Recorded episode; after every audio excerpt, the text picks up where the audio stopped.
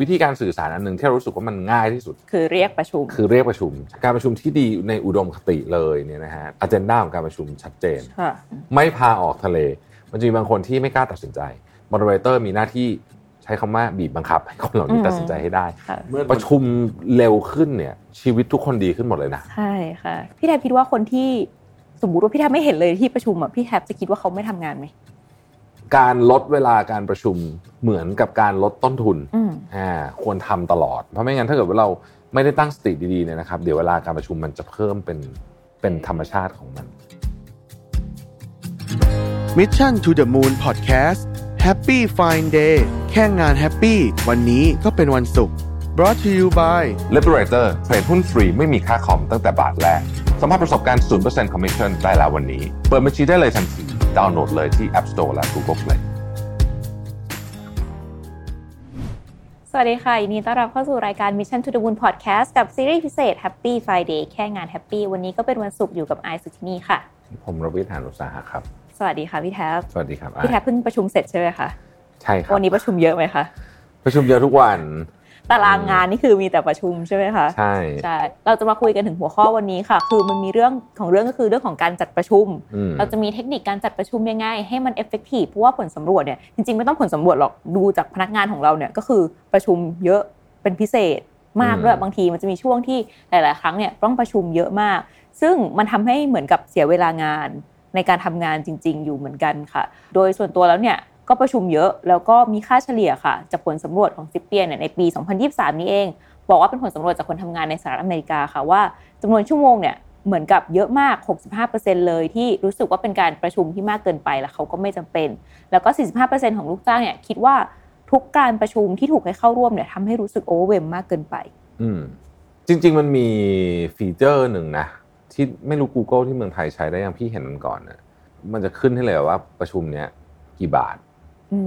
คำนวณเป็นคำนวณจากค่ค่าตัวของคนที่เข้าประชุมอ่าซึ่งเห็นเราก็จะสยองมากว่ามันน่ากลัแพวงมากมาก ซึ่งจริง ๆ อันนั้นน่ะน่าจะเป็นจุดเริ่มต้นที่ดีเลย ในการคิดว่าเอ่อต้นทุนของการประชุมที่แท้จริงแล้วคือเท่าไหร่เนี่ยนะฮะแต่ว่ามันมีหลายหลายเรื่องที่จะชวนคุยในวันนี้นะ อันหนึ่งพี่เริ่มคุยกับไอ้ก่อนแล้วกัน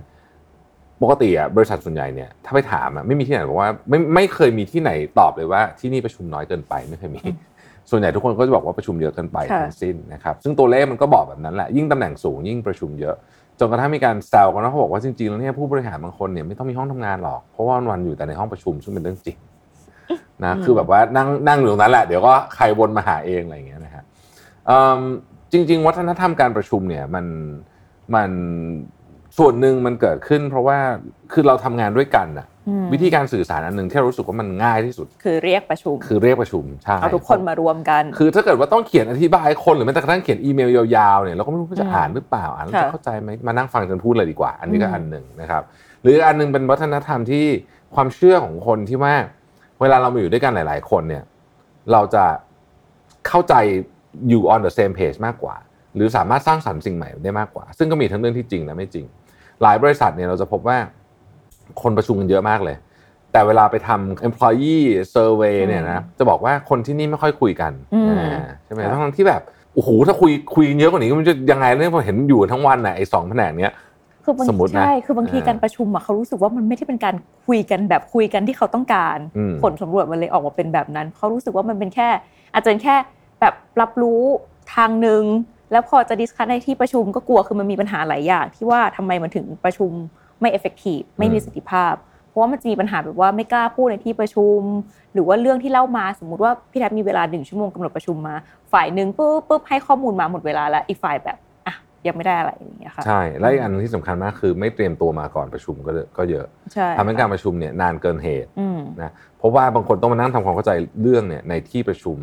แล้วก็ยังคิดนะตอนนั้นอาจจะยังคิดไม่ออกด้วยซ้ำค่ะเพราะฉะนั้นการเตรียมตัวมาก็เป็นเรื่องที่สำคัญเหมือนกันอืมนะครับค่ะแต่เดี๋ยวนี้เรื่องงานมัน move เร็วมากอะ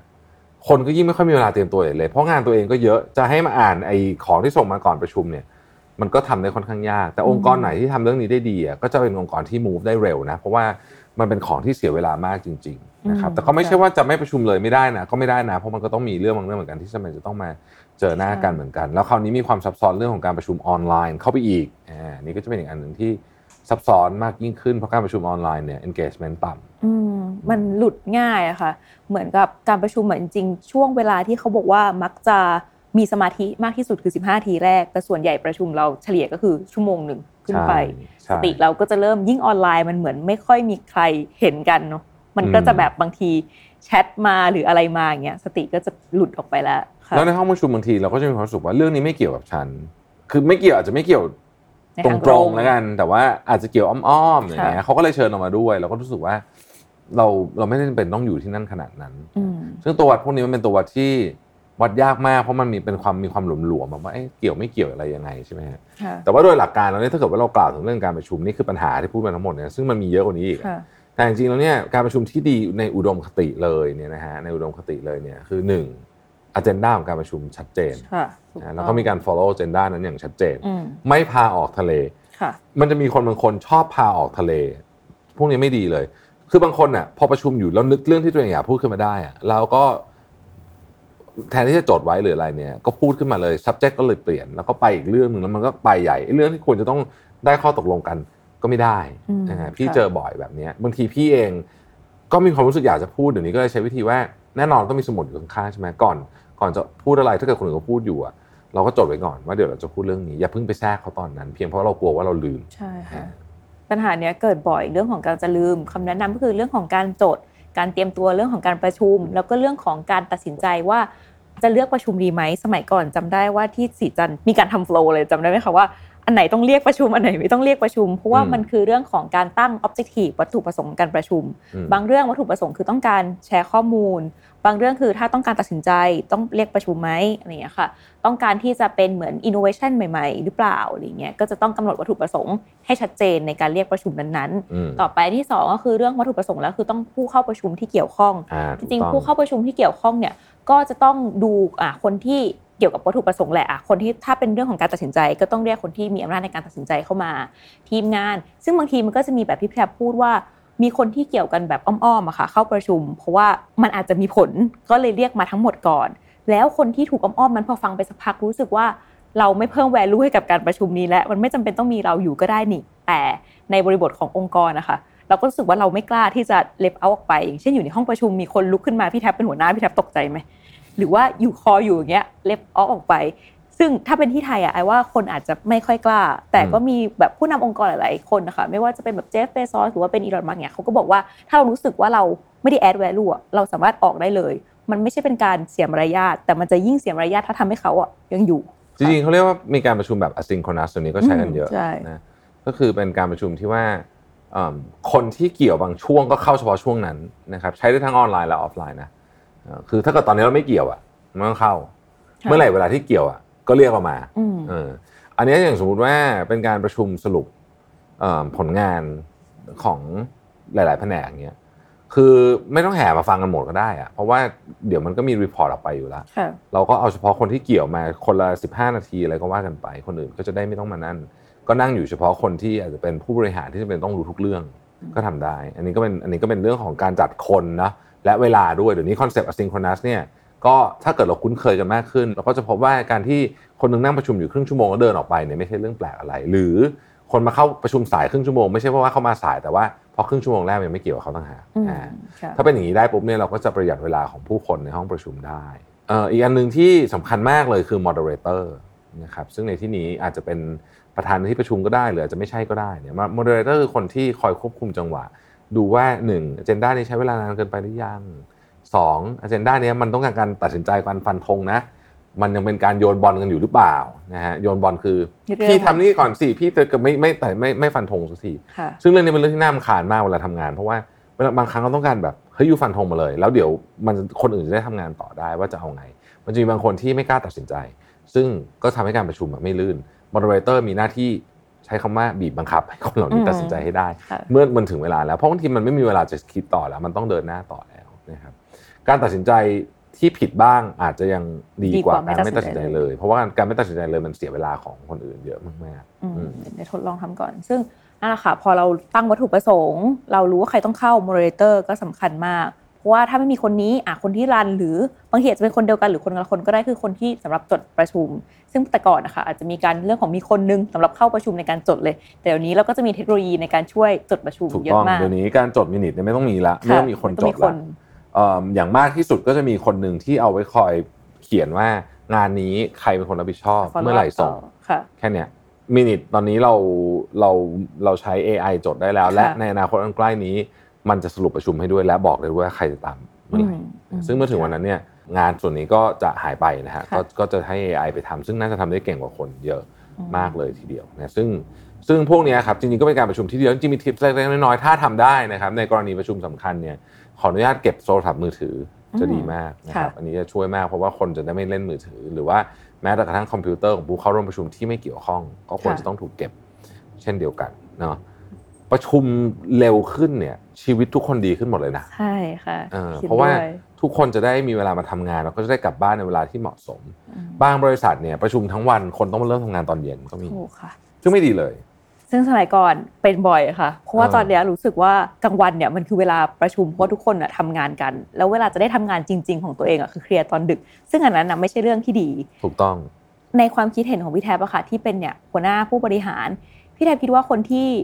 สมมุติว่าพี่แทบไม่เห็นเลยที่ประชุมอะพี่แทบจะคิดว่าเขาไม่ทำงานไหมไม่อืมไม่เพราะว่าเอิ่มบางครั้งเนี่ย ถ้าสมมติเป็นเรื่องแล้วบางคนเขาก็ส่งตัวแทนมาค่ะเราก็มีบทพูดแค่นั้นนะก็คือพอแล้วอืมเอ่อบางคนเนี่ยเราเข้าใจว่างานเขาไม่มีความจำเป็นอะไรที่จะต้องเข้ามาประชุมในประชุมหลักๆ ที่เราประชุมอยู่ เพราะค่ะว่าเขาอาจจะเป็นงานที่ทำเดี่ยวๆเยอะอะไรอย่างเงี้ยนะฮะไม่เกี่ยวไม่เกี่ยวอืมไอ้ค่ะไอ้พวกที่มานั่งประชุมทุกครั้งก็ไม่ได้ว่ามันทำงานนะอืม ไม่ทำงานเยอะก็มีนะใช่ค่ะคืออยากจะให้มองในมุมว่า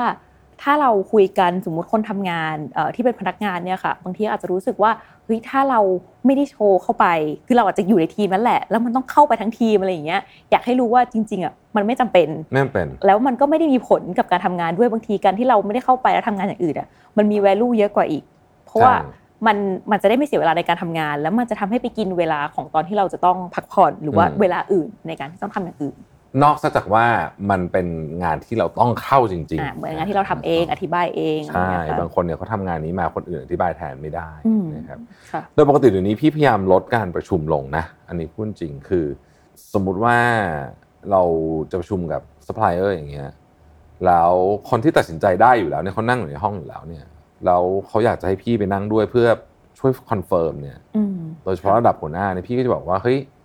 คุณ senior ขนาดนี้คุณไม่ต้องการ confirm จากผมแล้ว คุณก็ตัดสินใจไปเลยไม่ต้องห่วงอืมก็ก็ถ้าคุณยังต้อง confirm อยู่เหมือนแบบมีต้องคอยมีอีกคนนึงมาช่วยแบ่งเบาความรับผิดชอบหรืออะไรอย่างเงี้ยนะมันก็ไม่ใช่แล้วถ้าซีเนียร์ขนาดนี้เพราะฉะนั้นถ้าเกิดว่ามีคนที่ซีเนียร์พอที่จะตัดสินใจได้เข้าประชุมอย่างเงี้ยพี่ก็ไม่เข้าเหมือนกันค่ะอย่างเงี้ยเดี๋ยวนี้พี่ก็ประชุมน้อยลงเยอะครับเพราะว่าพี่จะใช้เวลากับการคุยแบบเดี่ยวๆกับคนมากกว่า มีประโยชน์กว่าเยอะเลย อันนั้นอะใช้เวลาได้เยอะ การประชุมกับคนทีหนึ่งสิบคนเนี่ยพี่จะเอาไว้เหลือเฉพาะของที่มันจำเป็นจริง ๆ เท่านั้นอืมแล้วก็จะพยายามไม่ไม่ยืดเยื้อไม่ลากอะไรอย่างเงี้ยค่ะเออประชุมแบบทีมเฮดอะไรแบบเนี้ยนานๆทีพอแล้วค่ะในระดับผู้บริหารนะคะก็อาจจะเป็นเรื่องของเนี่ยเอ่อถ้าให้ authority ที่ชัดเจน คนที่เป็น senior หน่อยก็ตัดสินใจได้ แต่ในฝั่งลูกทีมที่บางทีรู้สึกว่าเนี่ยค่ะ middle manager แล้วต้องบริหารกับลูกทีม มันก็จะมีการเรียกมาคุยเพื่อกระจายงาน เพื่อคุย follow up ว่าแต่ละ week เขาต้องทำอะไรเหมือน guideline กับเอ่อ น้องๆพนักงานอะไรอย่างเงี้ยค่ะ ตอนเนี้ยเราก็เหมือนกับให้พี่แทบให้คำแนะนำละกันสำหรับฝั่งอย่างของบ้าน Mission ตอนนี้ค่ะ เราก็พยายามที่จะให้เตรียมตัวก่อนเพราะปกติแต่ก่อนเราจะมีพยายามเตรียมตัวนะคะ ก็คือทำ agenda แจ้งวัตถุประสงค์ว่าจะคุยเรื่องอะไร แต่ตอนนี้ให้เตรียมตัวมากขึ้นอย่างบางงานที่เตรียมตัวได้อย่างเช่น เอ่อเวลาทำ project กัน แล้วเราอยากประชุมสุดท้ายสรุปเป็น feedback แล้วเพราะว่าเราจะได้ reflect แล้วก็ feedback ว่าเอาอะไรมาปรับปรุงทุกคนจะได้รู้ร่วมกันไม่ใช่แบบทำ project เสร็จปุ๊บก็หายไปเลย มันก็จะจะจบไปไม่ถูกพัฒนา อันนี้เราก็ขอว่าให้ทุกคนน่ะเขียน bullet ของตัวเองมาก่อนอืมแปะลงในกลุ่มก่อน ทุกคนอ่านมาก่อน แล้วตอนที่ประชุมอะคือไม่ได้เล่าของทุกคนนะไม่ได้มาแบบให้ทุกคนเปิดไมค์ทีละอัน คือให้ทุกคนมาอ่านของตัวอ่านของทุกคนก่อนแล้วก็ถ้าใครอยากที่จะอธิบายเพิ่มอธิบายเพิ่ม แต่ที่เราจะได้ผลลัพธ์จากอันเนี้ยคือ การสรุปว่าเราจะเอาอะไรไปพัฒนาต่ออืมอันเนี้ยคือมันอาจจะช่วยลดเวลาการประชุมได้ อันเนี้ยคือสิ่งที่รู้สึกว่าเป็นทิปเล็กๆที่ถ้าทำได้มันก็จะช่วยลดเวลาประชุมได้ไปเรื่อยๆกับหัวข้ออื่นๆด้วยนะคะ ก็อาจจะดูเป็นบางหัวข้ออืมใช่ใช่อันนี้ก็คือย้อนกลับมาที่ข้อแรกที่เราคุยกันเมื่อกี้อืมว่า เรื่องบางเรื่องจำเป็นต้องประชุม ก็ต้องประชุมเรื่องบางเรื่องไม่จำเป็นต้องประชุมก็อย่าเรียกประชุมค่ะเช่นการประชุม FYI แบบนี้ไม่ต้องประชุมอืมถึงเวลาอืมอัดอัดเทปให้เขาไปฟังก็ได้พูดจริงเออคือจริงๆคือจริงเดี๋ยวนี้ก็ใช้วิธีการนั้นก็ยังยังได้เลย คือถ้าจะ FYI เนี่ยก็ทำอย่างนี้นก็ได้เขียนอีเมลอะไรอย่างเงี้เงี้ยเขียนอีนะคะเมลก็ได้อะไรอย่างเงี้ยอ่าถ่ายคลิปอะไรอย่างเงี้ยนึกออกไหมอยากพูดก็ถ่ายคลิปไปอะไรแบบเนี้ยเพราะเออคือมันจะมีของเยอะฮะที่ไม่เป็นต้องประชุมของการการประชุมที่ intense ที่สุดมีความจำเป็นต้องเจอหน้ากันด้วยเนี่ย คือประชุมตระกูลที่เรียกว่าเราเรียกว่าเป็นการ brainstorm นะค่ะอันเนี้ย intense มากต้องใช้คนและต้องใช้คนที่อยู่ ควรอยู่ตรงนั้นด้วยอืมอืมถึงจะดีค่ะนะฮะเอ่อประชุมประเภทแบบประชุมตามวาระอ่าไม่ใช่ว่าประชุมกันตามวาระอืมเช่น weekly meeting อะไรแบบเนี้ยก็ประชุมได้แต่เอาให้มันสั้นอืมให้มันมีประสิทธิภาพอย่าอย่ามันเยอะๆมี agenda มาพวกเนี้ยยู่ต้องเตรียมตัว แล้วก็ค่ะทุกคนก็จะรู้ตัวเลขปุ๊บปุ๊บปุ๊บปุ๊บปุ๊บมาโอเค เราก็จะได้มีคำถามก็ ก็จะได้ถามเลย เพราะว่าเราจะได้คิดมาแล้วว่าเราจะถามเรื่องอะไรอะไรอย่างเงี้ยนะฮะก็ให้มันสั้นๆไว้เอ่อโดยสรุปแล้วเนี่ยการลดเวลาการประชุมเหมือนกับการลดต้นทุนอืมอ่าควรทำตลอดค่ะแล้วทำไปเรื่อยๆ เพราะมันลดต้นทุนนี่ก็ต้องทำตลอดหยุดทำไม่ได้อืมลดเวลาการประชุมก็เช่นเดียวกัน เพราะไม่งั้นถ้าเกิดว่าเราไม่ได้ตั้งสติดีๆเนี่ยนะครับ เดี๋ยวเวลาการประชุมมันจะเพิ่มเป็น เป็นไปเรื่อยๆธรรมชาติของมันค่ะอืมใช่ค่ะครับเพราะฉะนั้นในฝั่งบริษัทนะคะ การลดประชุมก็คือการลดเรื่องของต้นทุนเหมือนกัน ในฝั่งพนักงานการควบคุมการประชุมให้มีประสิทธิภาพ แล้วก็การลดเวลาการประชุมของตัวเองเนี่ยก็ช่วยเรื่องของ work life balance แล้วก็ไม่ทำให้เราเบิร์นเอาค่ะ ถ้าเกิดว่าใครมีเทคนิคดีๆ ในการที่มาแชร์กันว่าเราจะมีวิธีอะไรบ้างในการลดประชุมนะคะ ที่เจออยู่หรือว่ามีวิธีใด ๆนะคะ ก็สามารถคอมเมนต์กันเข้ามาได้ค่ะ สำหรับวันนี้นะคะ ก็ต้องขอขอบคุณที่ติดตามรายการ Mission to the Moon Podcast กับซีรีส์พิเศษ Happy Friday แค่งาน Happy วันนี้ก็เป็นวันศุกร์แล้วพบกันสัปดาห์หน้าสำหรับวันนี้สวัสดีค่ะ Mission to the Moon Podcast Happy Fine Day แค่งาน happy วันนี้ก็เป็นวันศุกร์ Presented by Liberator เทรดหุ้นฟรีไม่มีค่าคอมตั้งแต่บาทแรกสัมผัสประสบการณ์0% Commission ได้แล้ววันนี้ เปิดบัญชีได้เลยทันที ดาวน์โหลดเลยที่ App Store และ Google Play